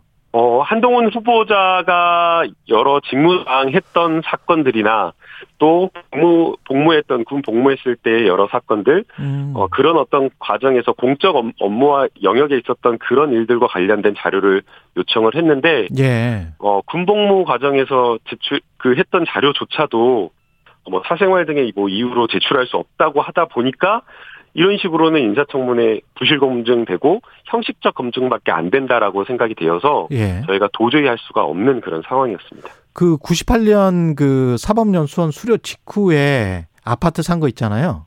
네, 그 어머니가 있었고 그 다음에 어떤 정모 씨인가가 있었고 다시 이제 그 부담부 증여처럼 해서 그런 예. 의혹이 있는 그 아파트 매입 그 아파트를 사고 난 다음에 1억 원인지 그 빚, 빚을 어머니에게 그 갚았다 그런 어떤 은행 자료 같은 거는 지금 나왔습니까? 그런 부분도 검증 대상에 포함되어 있고요. 예. 현재는 아직까지는 지금 제출은 확실하게? 확인되지 못한 예 못했습니다. 그렇군요. 예, 예. 다른 어떤 의혹들 지금 뭐 엄마 찬스를 활용해서 뭐 노트북 50대를 복지관에 기부했다는 의혹이랄지 뭐 이런 것들이 계속 나오고 있는데 들여다보고 계세요? 네, 어제 지금 음. 새롭게 어, 제기된 의혹들인데요. 예. 어, 엄마 찬스를 썼다라는 그런 의혹인 것 같습니다. 우선 지적해야 될 것은 어, 딸 부모 찬스 의혹과 관련된 보도한 그 기자들을 지금 신속하게 고소했다라고 고소했죠. 하는데 예. 기사 내용을 보니까 전혀 고소 명예훼손 할 만한 게 없어요. 상세하게 반론과 관련된 내용을 다 담아줬고 그 한동훈 법무부 장관 후보자가 이야기한 내용도 이 기사에 다 담겨져 있더라고요. 예. 그런데도 불구하고 이제 의혹 개선 차원에서 어떤 정치적 뭔가 어 이렇게 하려고 한것 아닌가 차단하려고 한 거 아닌가 그래서 이거는 후보자로서 매우 부적절한 행동이었다라는 것을 먼저 지적을 하고 싶고요. 예. 그 다음에 이제 의혹 내용이나 이런 것들을 보면 조금 더 저희가 자료를 보고 검증을 해야 되기 때- 때문에 좀, 섭, 좀, 어, 말씀드리기가 좀 조심스러운 측면이 있는데, 음. 뭐 고1 때 두 달간 논문 뭐 다섯 개, 아마 논문이 아니라 에세이 가능성이 있다라고 생각이 되는데요. 예. 근데 에세이 제목이나 내용을 보더라도 뭐 반독점법, 국가채무, 뭐 여러 가지 굉장히 제목만 들어도 음. 어, 쓰기 어려운 예. 예, 그런 내용들의 어, 에세이를 쓰고 그 다음에 또 뭐 불과 몇 개월 사이에 기하학, 기초 미적분학, 뭐 세포 주기와 유사 분열 등의 주제로 전자책을 썼다라고 이야기를 하고 있기 때문에 음. 과연 이런 것들을 고등학교 1학년 학생이 학교 시험 보면서 다 가능했겠느냐. 음. 결국에는 또 이것을 허위로 어, 입시 컨설팅이나 이런 것들 부모의 도움을 받아서 허위로 한 것 아닌가라는 어, 의혹을 가질 수밖에 없다라고 생각이 됩니다. 그 한동훈 법무부 장관 임명이 강행 강행될 것이다 이런 의견 전망이 지배적인데 민주당은 어떻게 대응할 건가요? 네, 뭐 이게 지금 국회 인준 사항은 아니다 보니까 그렇죠. 강행한다라고 하면 사실상 저희가 막을 수 있는 방법이 현실적으로는 없는 그런 상황이고요. 음. 어, 저희가 기댈 수 있는 것은 국민의 어떤 엄정한 눈높이에서 음. 인사청문회를 하는 것밖에 없다라고 생각을 하고 있습니다. 마지막으로 그 이재명 상임 고문은 이번 뭐 국회의원 선거에 재보궐 선거에 나옵니까? 어, 굉장히 그 어려운 문제인데요. 이거 예. 제가 지난주엔가도 저희 최강시사에서 인터뷰 때 어, 답변을 드렸는가 기억이 나는데 예. 예, 어떤 여러 가지 이제 그 특별한 정치적 계획이나 이런 것들을 어, 가지고 있는 것은 아니고 예. 어, 당에서 지금 논의하고 있는 것이기 때문에 음. 당의 논의나 이런 것들을 어, 지켜보고 있는 신중하게 좀 알겠습니다. 조심스럽게 지켜보고 있는 그런 상황입니다. 그런데 지금 어, 지난 주말을 거치면서 음. 인천시에 있는 후보자들과 인천시 선거를 뭐 살려야 된다. 예. 그리고 갑자기 이제 2, 3일 사이에 여론이 확 일면서 이재명이 전면에 나서서 선거 민주당의 선거를 좀 살려야 되는 거 아니냐. 음. 라는 그런 차원에서 계속 출마 요구가 나오고 있어서 어 지금 신중하게 좀 지켜보고 있는 상황인 것 같습니다. 예. 국회 법사위원 더불어민주당 김남국 의원이었습니다. 고맙습니다. 네, 감사합니다. 오늘 하루 이슈의 중심. 당신의 아침을 책임지는 직격 인터뷰. 여러분은 지금 KBS 일라디오 최경영의 최강 시사와 함께하고 계십니다. 네, 권은희 의원, 예, 지금은 이제 국민의힘 의원이 돼 있습니다. 전화 연결돼 있습니다. 안녕하세요. 네, 안녕하십니까. 예, 양당 합당을 반대했었는데 네. 국민의힘 의원이 되셨습니다. 소회가 좀 있으실 것 같아요. 네, 제가 어 2016년 국민의당부터 어 해서 어 양당 기득권 체제로 우리 사회의 갈등, 다양한 갈등들을 해소할 수 없다. 다당제로 정치 개혁을 해야 된다. 그게 우리 사회의 발전 방향이다라는 그러한 아, 목소리와 역할을 꼭 계속 해왔는데, 예. 어, 이제 2022년이 돼서 그간의 활동이 이 무의미 할수 있는 양당으로 다시 회귀하는 어, 그런 상황이 돼서 어, 허무함 이 좀 느껴지기도 합니다. 허무함. 예. 그 검찰 수사권 축소 법안들 다 통과가 됐고 네. 이거는 내용은 어떻게 일단 보셨어요? 내용과 과정. 음.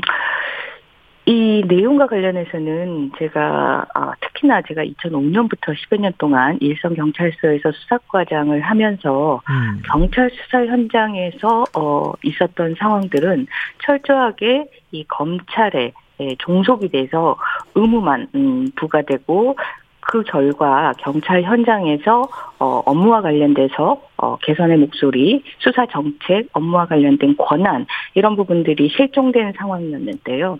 이 내용들은 어, 그러한 부분들을 경찰 수사 현장을 개선시킬 수 있는 어, 그런 내용이기 때문에 기쁜 음. 마음으로 찬성표를 던졌고요. 예. 어, 향후에 예, 보다 아, 자세한 논의들이 국회에서 계속 예, 이루어지기를 이루어질 수 있도록 노력을 하겠습니다.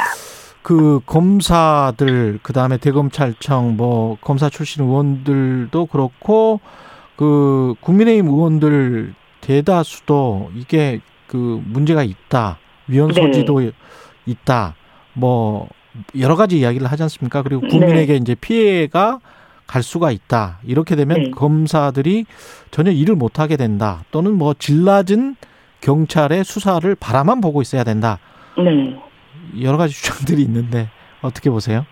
그 주장은 하나도 예. 현장에 예. 기반한 어 그러한 주장들이라고 주장들이 아니고요. 아. 어 수사는 어 경찰 어 수사가 국민의 예, 범죄로부터의 안전한 상황을 어, 보호해주는 그런 역할을 하고 있습니다. 일단 양적으로요. 네. 170만 건에 예, 달하는 1년에 예, 그러한 사건에 대해서 150만 건 이상을 경찰이 예, 하고 있습니다.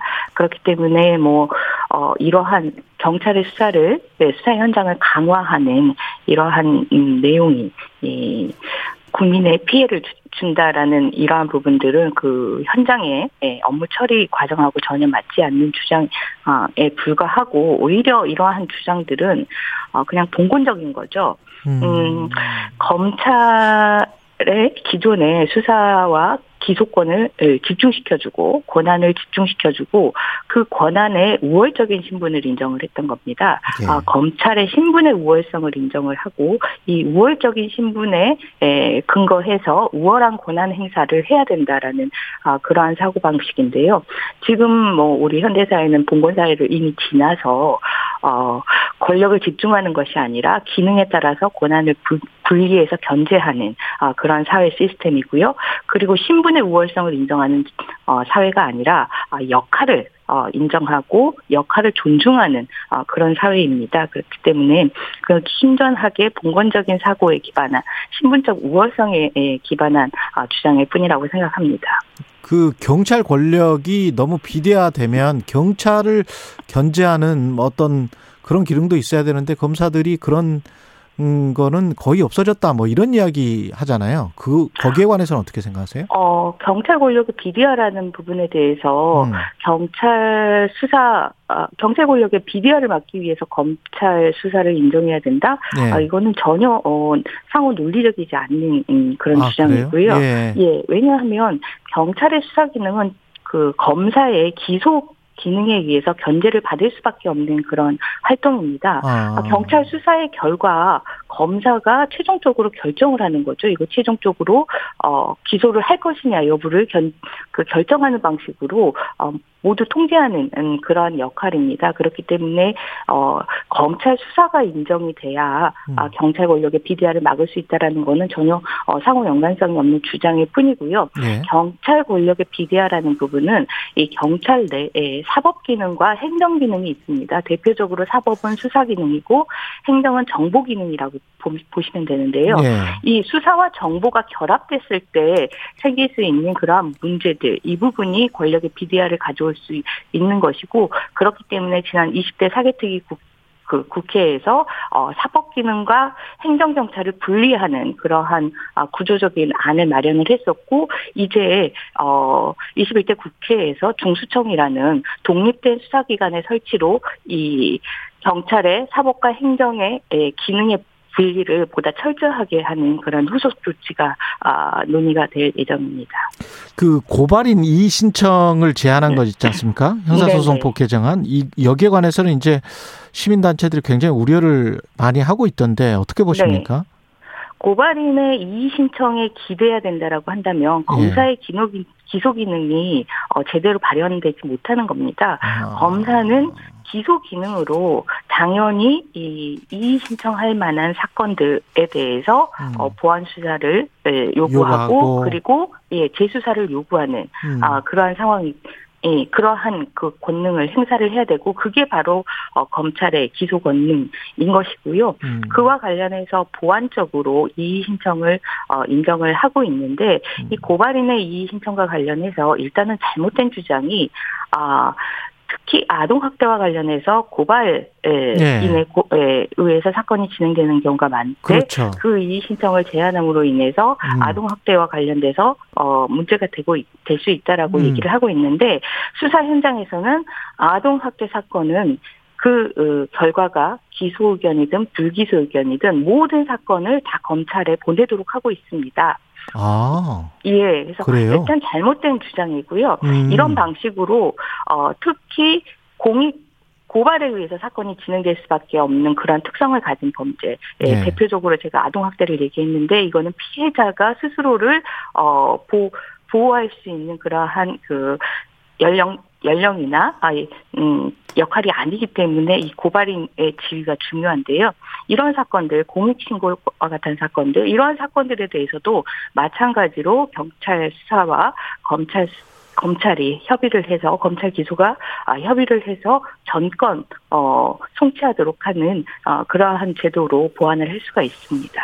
마지막으로 그 지금 시간이 없어서요. 윤석열 네. 대통령 당선인을 향해서 검찰 개혁 논의 과정에서 개입한 개입된 듯한 모습을 보였다. 이거 어, 어, 구체적으로 어떤 부분이고 어떤 의미이신지. 어, 제가 설명을 따로 안 드려도 네. 합의가 번복되는 모습이, 음. 어, 이 국회에서, 어, 네. 국민의힘의 합의가 번복되는 모습은 외부적인 어떤 작용이 있었다라는 거고, 그 외부적인 작용에 대해서 이준석 그 대표가 음. 한동훈 법무부 장관 내정자하고 통화를 한 사실이 있다라는 어, 그런 얘기를 했고 네. 어, 윤석열 측 그 대변인의 예, 이야기가 이 이와 관련해서 조금 바뀌는 듯한 아, 네. 그러한 그 모습을 통해서 확인을 할 수가 있는 거고요. 네. 어, 더더군다나 20대 국회에서 특히 이 권성동 대표를 비롯한 아, 국민의힘 측의 사개특위 의원들과 아, 이 관련된 논의를 했었습니다. 네. 했었는데 그 어, 국민의힘의 생각은 마찬가지로 수사와 기소를 분리해야 그렇죠. 되고 네. 그리고 네. 독립된 수사청을 설치해야 된다라는 입장이었고 그에 맞는 입법 발의안까지 내놓은 상황입니다. 바뀌어 버렸단 말이죠. 예, 예. 그게 뭐 한순간에 아무 이유 알겠습니다. 없이 예 바뀌었기 때문에 그런 음. 말씀을 드린 겁니다. 권은희 국민의힘 의원이었습니다. 고맙습니다.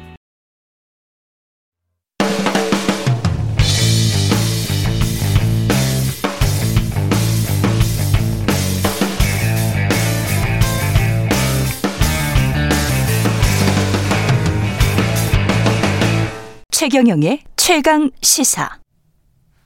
네, 러시아의 우크라이나 침공, 글로벌 공급망 혼란 등이 장기화되면서 건설 원자재 가격이 급등하고 있습니다. 분양가 상승 부추길 수 있고요. 주택 공급에 차질을 빚을 수도 있습니다. 한국건설산업연구원의 박철환 연구위원 어, 전화로 연결돼 있습니다. 안녕하세요.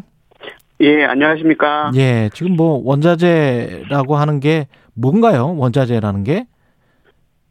어, 원자재라고 하는 거는 예. 일단은 건설 원자재가 어, 철근에 들어가는 뭐철 스크랩이 있고요. 철 스크랩. 그다음에 유연탄에 이제 수입하는 유연탄은 이제 100% 수입해서요. 예. 유연탄하고 예. 그리고 원유 어, 이걸 주요 원자재로 좀 보고 있습니다. 그, 그거 다 올랐습니까? 얼마나 올랐습니까?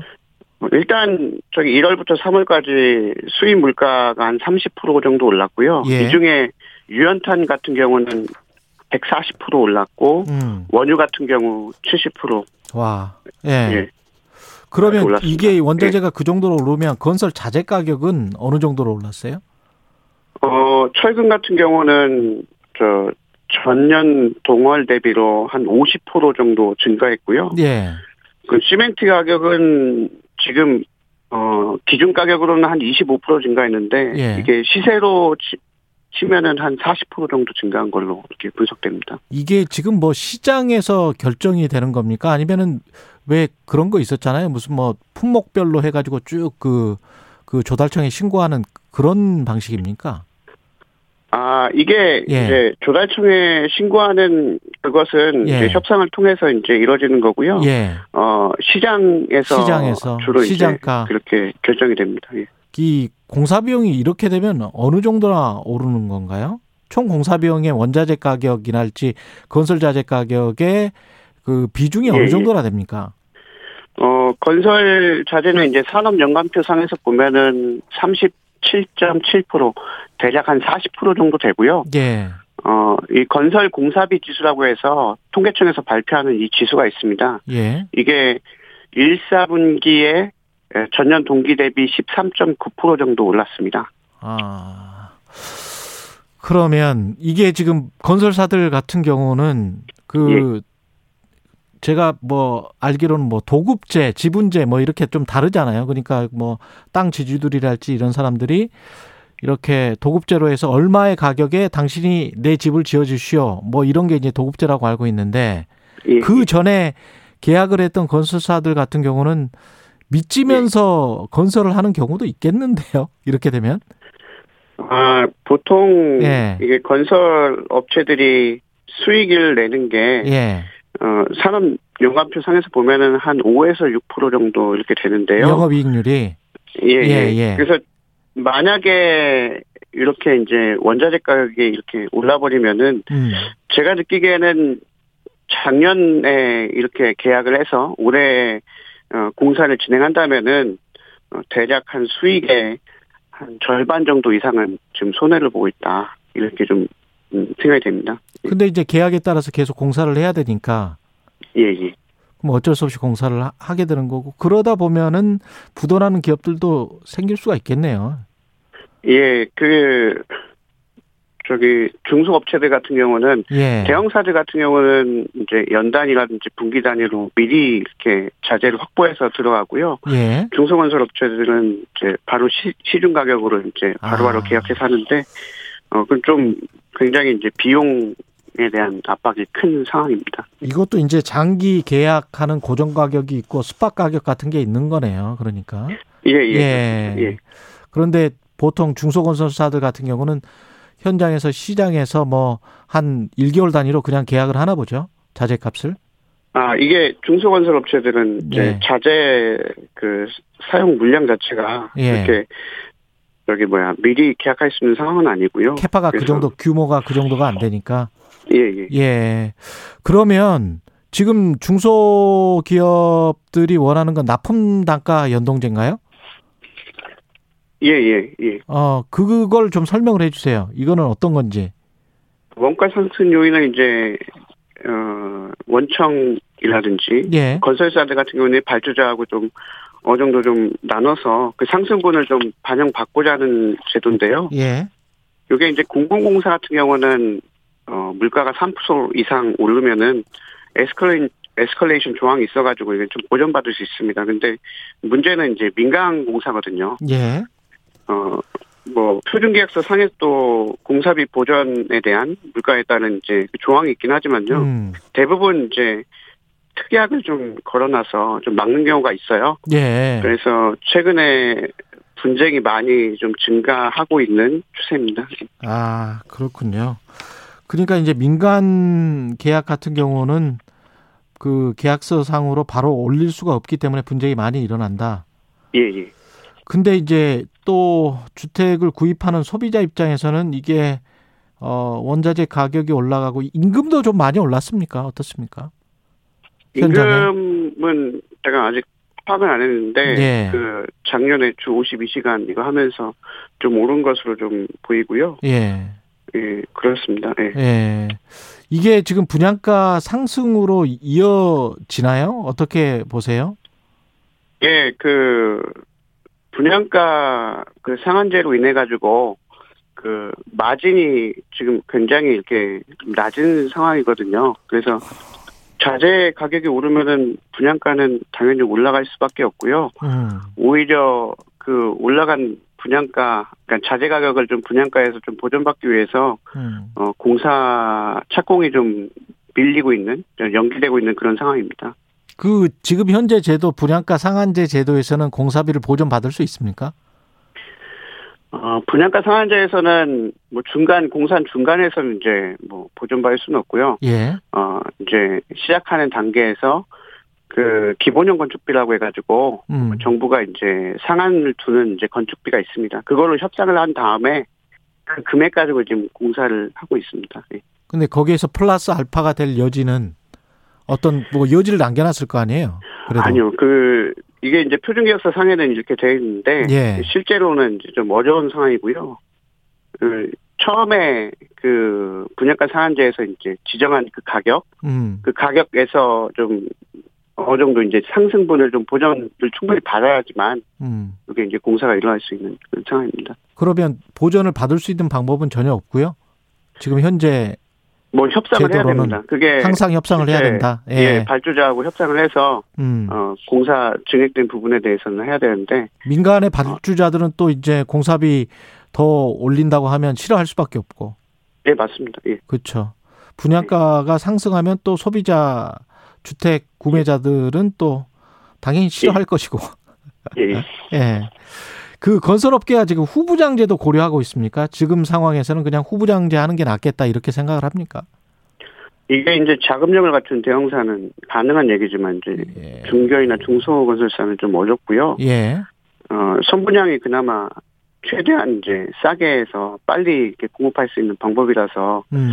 제 생각에는 후분양은 좀 어려울 것으로 생각됩니다. 결국은 이제 돈의 흐름 때문에 그런 거죠. 예, 예. 그렇죠. 그냥 선분양을 하면 아무래도 돈이 들어오는 그 중도금이랄지 계약금 그거 가지고 또 이제 계속 예, 예. 올릴 수가 있기 때문에 예. 예. 금융 이자나 뭐 이런 것들도 이제 건설업계도 분명히 나갈 거고. 예, 맞습니다. 예. 어, 그러니까 금리가 올라가면은 건설업계는 당연히 금리와 인플레이션의 영향을 받을 수밖에 없네요. 예, 예. 어떻게 해야 돼요, 정부는? 어, 이게 정부가 어, 어떻게 보면은 어, 좀 적극적으로 대응해야 된다라고 말씀을 드릴 수밖에 없지만 음. 에, 첫째는 이제 비용 상승에 대한 막연한 두려움을 좀 자제할 필요가 있다고 보여집니다. 음. 정확히 이 자재 가격으로 인해 가지고 얼만큼 오를지에 대해서 좀 판단할 필요가 있는데 예. 어, 지금 자재비가 많이 올랐다고는 하지만 어, 분양가가 뭐 10% 이상 뭐 이렇게 오른다 그저 그런 그런 수준은 아니거든요. 예. 그걸 좀 객관적으로 좀 보실 필요가 있고요. 예. 그리고 이제 정 정부가 뭐 이게 이제 건설 쪽의 문제만은 아니지 않습니까? 음. 어, 다 연동돼 그- 있으니까. 예, 예. 그렇습니다. 그러니까 전체적으로 나라 국가 전체적으로 좀 연동되어 있는 문제이기 때문에 좀 더 이제 좀 적극적으로 음. 대응할 필요가 있는데 어, 자재 가격에 대해서 건설 자재 가격에 대해서 좀 정부가 적극적으로 해야 되는 이유는 음. 이 문제를 해결하면은 어떻게 보면은 일석이조의 효과를 볼 수 있다고 여겨집니다. 어, 지금 현재는 예. 물가가 너무 사- 자재 가격이 너무 상승해서 이제 주택 공급이 좀 어려운 상황인데 예. 이 문제만 좀 해결되면은 음. 어, 오히려 이제 주택 공급을 좀 어, 원활히 할 수 있는 그런 효과가 있기 때문에 그래서 공급이 확대돼서 오히려 집값이 안정될 수도 있다. 그런 예, 말씀이시네. 예. 알겠습니다. 건설산업연구원 박철환 연구위원이었습니다. 고맙습니다. 예 감사합니다. 예. KBS 1라디오 최경영의 최강 시사 듣고 계신 지금 시각 8시 40분입니다.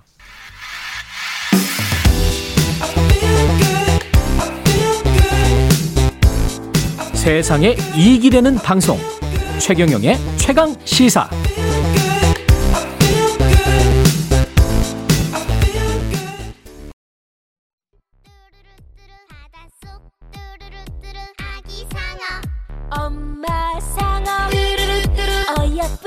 네, 저절로 미소가 나오는 그런 곡입니다. 예, 다들 아시죠? 예, 상어 가족. 동요계의 BTS 상어 가족인데요. 지난 1월 최강 시사에서도 이 목소리 주인공 최보보의 양 전화로 만났었는데 오늘은 직접 스튜디오에 모셨습니다. 어린이날 특집 최보배 양입니다. 안녕하세요. 안녕하세요. 예. 그리고 또 애니메이션계 겨울왕국 시리즈 더빙판에서 엘사 역 주인공 엘사 역 맡으셨던 소연 성우님 나오셨습니다. 안녕하세요. 안나, 너한테 물어볼 게 있는데 같이 눈사람 만들래? 안녕하세요. 성우 소연입니다. 어, 소름 끼쳤어. 아, 이, 이, 천의 목소리군요, 정말. 바로 아, 그 목소리가 나오는군요. 네, 감사합니다. 예. 그 최보배 양은 지난번에 전화 인터뷰하고 네네. 좋았어요? 다시 만나니까 좋습니까? 좋습니다. 그동안 지금 고등학교 2학년이라 그랬죠. 네네. 예. 그 이후에는 지금 뭐 또 여러 프로그램에도 출연하고 그렇습니까? 어떠세요? 어떤 프로그램? 음악 프로그램도 나오고 그런 것 같은데. 어, 네. 너무 그... 많구나. 아니요, 아니요.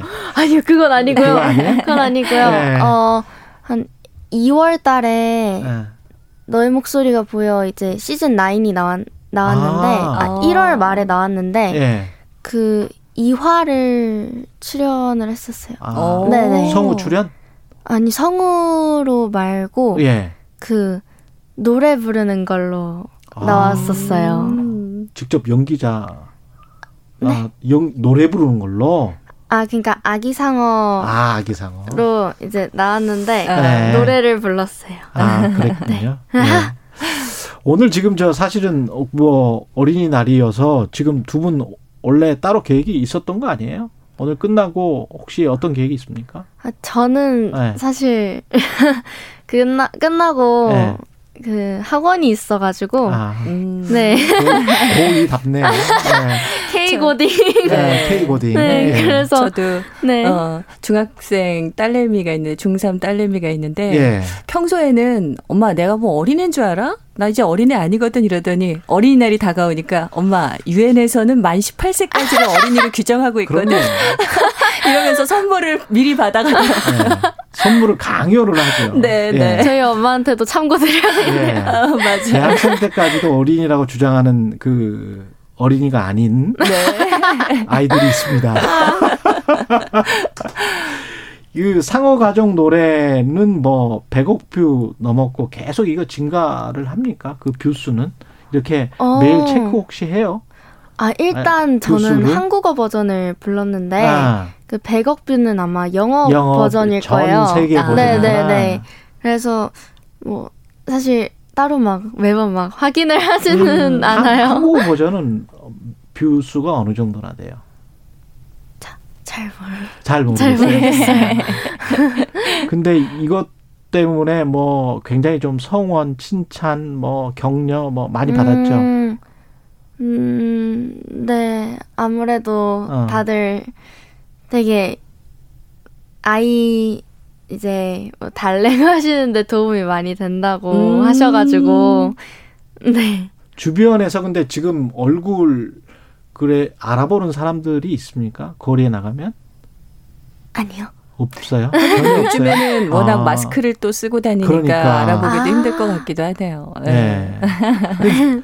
소연님은 목소리 때문에 혹시 뭐 성우세요? 뭐 이런 이야기는 들으셨을 것 같은데.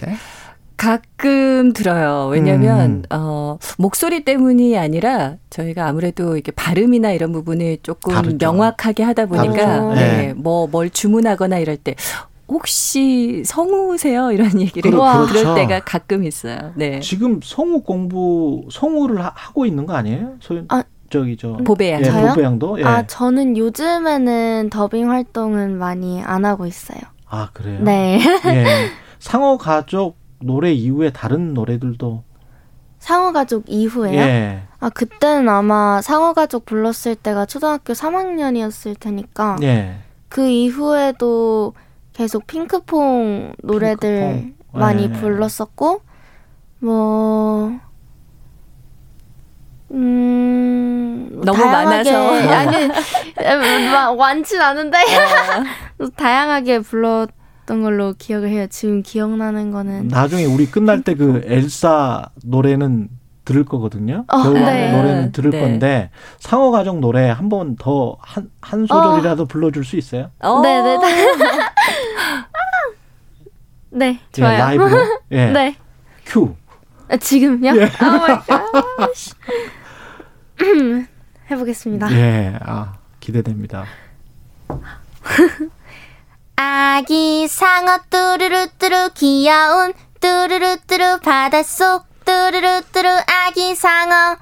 뚜루루 우리는 아 귀여워요. 야, 이 진짜 기분이 좋아지는군요. 아 감사합니다. 네. 중독성이 있죠. 네, 진짜 맞아요. 중독성 있구나. 맞아요. 공한홍님이 아가들 텐션 올리는 데는 아기 상어 최고죠. 네, 네, 네. 제이비님이 보배님 천사의 목소리 이렇게. 네. 어, 감사합니다. 아, 참 아이들이 이렇게 좋아해주고 그래서 참 좋을 것 같습니다. 평생 남을 것 같아요. 그렇죠. 그죠? 그걸 기억하는 아이들이 또 커서도 커서. 그런 건 잊어버리지 않더라고요. 음. 네. 그 소연님 같은 경우도 엘사 그 노래랄지 그 목소리랄지 뭐 이런 것들은 더빙판으로도 많이 이게 인기였죠. 네, 워낙 겨울왕국이라는 작품이 음. 애니메이션으로 천만 관객이 든 건 전무후무한 그렇죠. 기록이어서 그렇죠. 어, 아이들도 좋아했지만 또 네. 어른들도 굉장히 열광적으로 좋아하시다 보니까 맞아요. 어, 보통 어른들은 영어 버전을 원래 오리지널 버전을 보시는데 예. 겨울왕국은 좀 예외적으로 더빙판까지 많이 맞아요. 어른들이 찾아보다 맞아요. 보니까 어.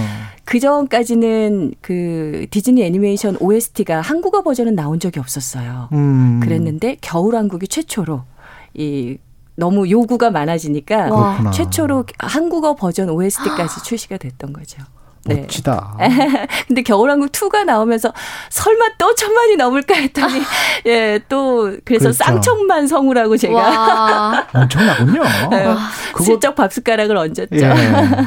다른 애니메이션에도 출연하셨었죠. 많이 어떤 그쵸, 어떤 역할 하셨어요? 20년이 넘어서 예. 뭐 유아들 많이 좋아하는 로보카폴리라는 음. 작품에서는 아, 또 진, 스쿨비를 했었고 예. 또 남자아이들 좋아하는 터닝 메카드 시리즈에서는 어? 나찬이라서 셋업 메카드 이런 남자아이 역할도 많이 했었고요. 와, 진짜요? 어. 짱구 하지 않았어요? 짱구의 짱아. 짱구에서도 짱아라는 캐릭터. 근데 짱아는 대사가 없이 그냥 빠바바바바바바 막 이렇게 막 옹알이 하는 맞아 맞아 네. 아기 아기잖아요. 네, 노란색 옷 입은 네, 아기. 맞아요. 네. 네. 그리고 저희 뭐 토이 스토리도 있고 원피스도 있고 이누야샤 시리즈도 있고 애니메이션도 많지만 또 요즘은 게임 녹음을 워낙 많이 해서요. 아, 게임 네. 스타크래프트, 케리건, 뭐 리그 와. 오브 레전드, 네, 뭐 세븐나이츠, 쿠키런 킹덤 뭐 제가 20년 넘게 활동하다 보니까 출연작들이 뭐 저도 기억 못할 만큼 많아요. 보배 양의 롤 모델일 네. 것 같은데 나중에 진짜요. 네. 터닝 메카드 하신지 몰랐거든요. 아 네. 그랬어요. 제, 제가 남동생이 있는데 음. 한창 터닝 메카드 좋아할 때 진짜 다들 막 장난감 그거 맞아요, 사려고 막줄 서서 사고 네, 그랬었잖아요. 한국 창작 애니메이션인데 네. 네. 어 이게 나오자마자 워낙 인기가 많아서 부모님들이 마트에 이 장난감을 사기 위해 장사진을 이뤘던 게 뉴스에도 나올 정도로 저희 엄마도 네. 거기 맞아요. 야 아이들한테는 정말 낯익은 목소리고 대단하신 분들입니다. 예. 네, 그래서 딸내미가 많이 자랑스러워하고 음. 네, 어디 나가서 자랑도 많이 하고 사인도 좀 부탁하는 경우들도 많이 있고요. 원래 목소리가 그렇게 좋으셨어요? 언제 성우를 하겠다라고 결심을 하게 된 뭐 이렇게 차근차근 단계를 밟은 겁니까? 어떻게 된 거죠? 저는 워낙 어렸을 때부터 우리 예. 고배양처럼 연기를 했었고요. 아. 어, 극장에서 배우로 연기를 하고 성우가 되기 전에도 뮤지컬을 한 3년 정도 했었고요. 아, 그렇군요. 네, 그러면서 예. 어, 겸업으로 방송 쪽에 직업이 있었으면 좋겠다라는 생각을 음. 했는데 자꾸 떨어졌었어요. 공채 오디션에. 음. 저도 7.8기로 네 계속 도전해서 와. 근데 생각해 보면 어린 시절 에 저희 때 많이 그 더빙된 영화를 많이 보고 그랬죠, 자랐잖아요. 그랬죠. 네. 네. 그러다 보니까 자연스럽게 어릴 때부터 따라하고 그 익숙했던 것 같아요. 아, 이런 게 나한테 맞지 않을까라는 생각을 그래서 그렇게 찾아가다 보니까 어, 이 자리에까지 오게 된 것 같아요. 목소리 좋은 분들은 참 부럽더라고요. 예. 목소리 좋으세요. 네. 아, 감사합니다. 네. 나바은 님이 목소리가 청아하십니다. 귀에 쏙쏙 아, 들어와요. 이런. 아유, 감사합니다. 예. 그 소연성우 님이 보기에는 이제 성우 선배니까. 네. 보배 양의 연기는 어떻게 어, 이 아역의 경우에 음. 저희들이 물론 이렇게 터닝 메카드나 로보카폴리 같은 작품에서 아역을 하기도 하지만 또 직접 아역 어린이를 캐스팅하는 경우들이 많아요. 우리 보배양처럼. 예. 그럼 이제 가장 강점은 자연스럽다는 거예요. 아리 음. 어린아이의 목소리를 어. 가장 자연스럽게 낼수 음. 있으니까. 저희는 아무래도 변성을 통해서 좀 꾸며진 목소리인데. 아, 그렇습니까? 네 네 네. 아. 그래서 어 우리 보배양 목소리 들으면 정말 아이 목소리처럼 귀엽고 자연스럽고. 네. 그래서 혹시 만약에 성우가 꿈이라면 나중에도 이런 자연스러운 부분을 꼭 어. 유지하면서 같이 갔으면 됐으면 좋겠어요. 어, 감사합니다. 보배 양은 지금 고2인데 그때 실용음악과 한다 그랬었나요? 그때 그 대학을 아 맞아요. 아 마, 그, 대학 말고 지금 예. 현재 예. 지금 현재 실용음악과 네 지금 서울 실용음악고등학교를 그렇죠. 예. 다니고 있어서 음. 거기서 이제 보컬과를 지금 음. 전공을 하고 있습니다. 앞으로 미래는 어떻게 생각하고 있어요?